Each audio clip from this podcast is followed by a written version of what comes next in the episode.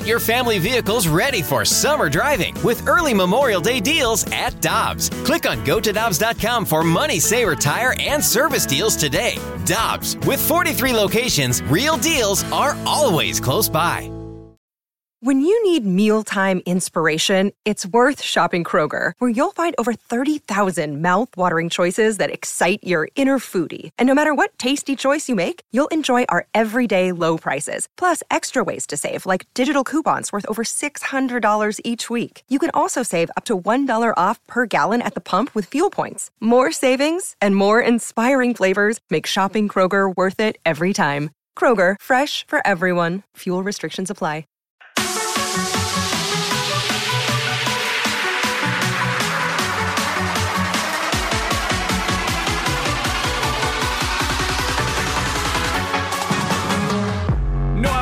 Ferrario today. Tanner Hendrickson alongside. I'm Brandon Kiley. Grant Francis in with us as well. And right now we're going out to the Brown and Crouppen Celebrity Line to be joined by the voice of the Blues. He's Chris Kerber here on 101 ESPN. Curbs, we appreciate the time as always, my man. How you doing today? Brandon, doing good. How are you? Uh, doing well. So scheduling wise, I'm just curious, Curbs. Are you guys in Vegas now? Are you spending the next few days there? Are you still up in Seattle? How's this work for you? Uh, the the team flew. We flew right out of the Seattle after the game to Vegas. Uh, Joe Vitale and I got on a plane this morning from Vegas. Flew home to St. Louis. We're doing that uh, game remotely from Hot Shots on Friday, and um, so it's a little bit scattered this week. I forgot about that. That is on me. They told me right before this. Uh, Riz and Donnie, it is officially announced, going to be joining Chris Kerber on that game from Hot Shots on Friday. So looking forward to hearing that. Curbs, let's start there. What are you looking forward to about that? That's going to be a cool night for you out of Hot Shots calling that game. Well, you know what, Donnie and Jamie do such a great job with the Last Minute Blues podcast. Uh, it's it's an important thing for us, and uh, we want to make sure that we help promote it, do it right. Uh, obviously, the Riz Show has an amazing following, and, and everybody on that show, we know their listeners are great blues fans.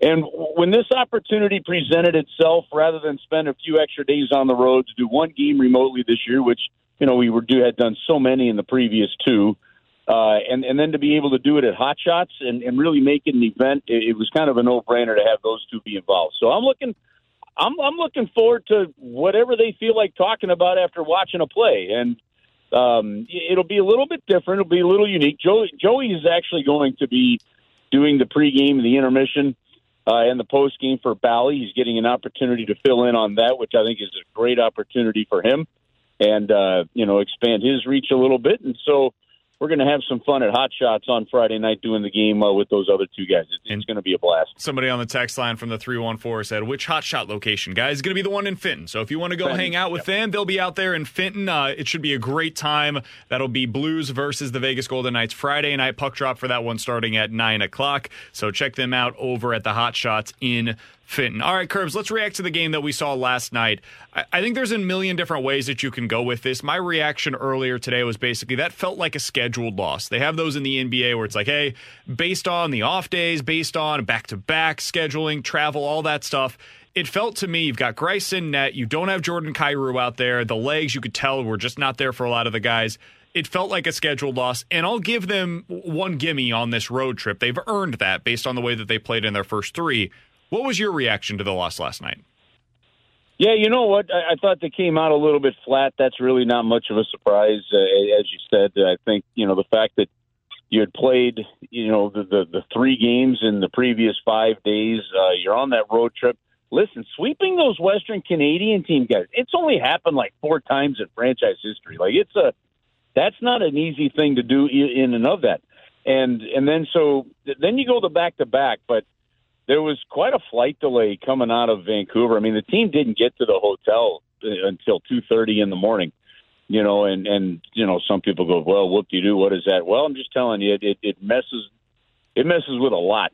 And uh, and you know, there was it was. You're right. It's it's just one of those where kind of schedule wise, maybe you pull it off, but the Kraken were playing well. The Kraken were rested. They didn't play the night before. They didn't travel. And that's one if you're talking to the Seattle people, they're like, no, we should get this game. But I'll to, to the schedule thing. I'll tell you this: for a long time, I still believe this is the case. Uh, there, there were general managers and some people around the game that really thought, and they figured that from a scheduling standpoint, that the Vancouver Canucks had on average anywhere from five to eight wins a year that were a direct result of the schedule that the teams they were playing were playing. Because you were always coming in from Edmonton or from Calgary to play in Vancouver on a back to back, and and it was and that kind of thing is real. I think Seattle's starting to figure that out as well because teams are having to come in and you think, oh, it's close by. It's it's you know it's it's Vancouver, it's Seattle. But by the time you the airport's about 40 minutes from the arena in Vancouver, and then you clear customs if there's no other delays.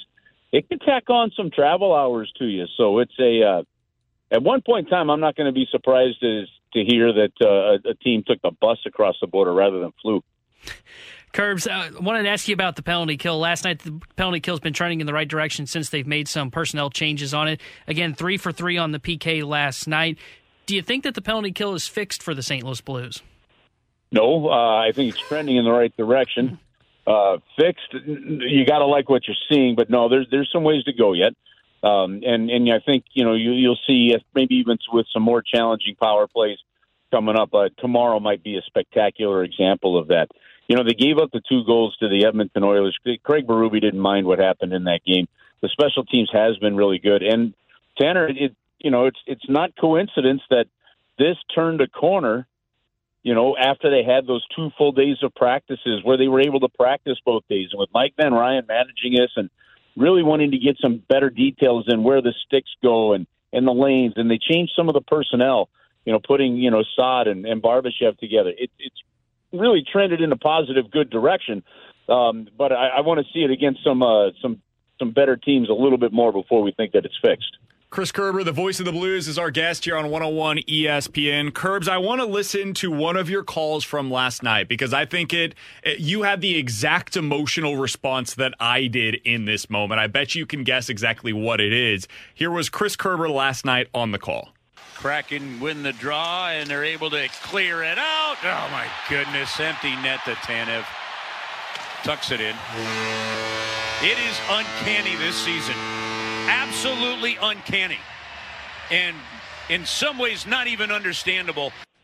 That's what it sounded like as the Blues once again allowed an empty net goal. Curbs, we went through some of the numbers earlier today on what they're doing there. It's it's crazy right now. They've given up 12 empty netters this season, which is the most in the NHL. They've pulled the goalie 18 times, and again, 12 times they have allowed the empty net goal. They've only scored on two of those opportunities.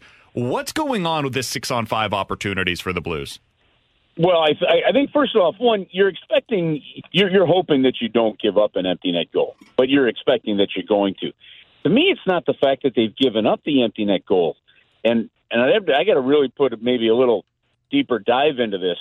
It's been how quickly after the goalie has been pulled. That was nine seconds later, and that to me has been the the, the the, the question here, Phil Roberto, I said this in a broadcast. Phil Roberto's always always said years ago to me when he, when he was the head coach of the team I was broadcasting for. He, he goes, "You've got like it, it just burned him when when they didn't get numbers on the puck. You know whether Pavel Buchnevich could have been in a different spot. You know, you didn't get enough guys in the faceoff circle.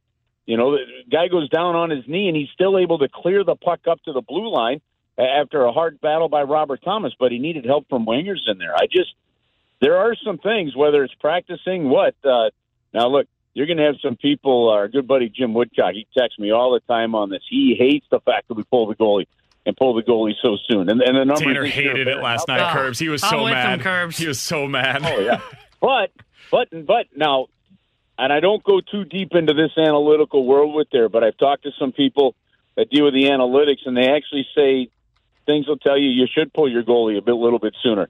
So th- there's there's especially when you're real... down by two curbs. That's the other thing. Like they were down by two well, last night, so you need the time.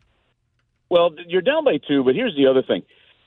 We at, at that point in time, the Blues really weren't generating much five on five.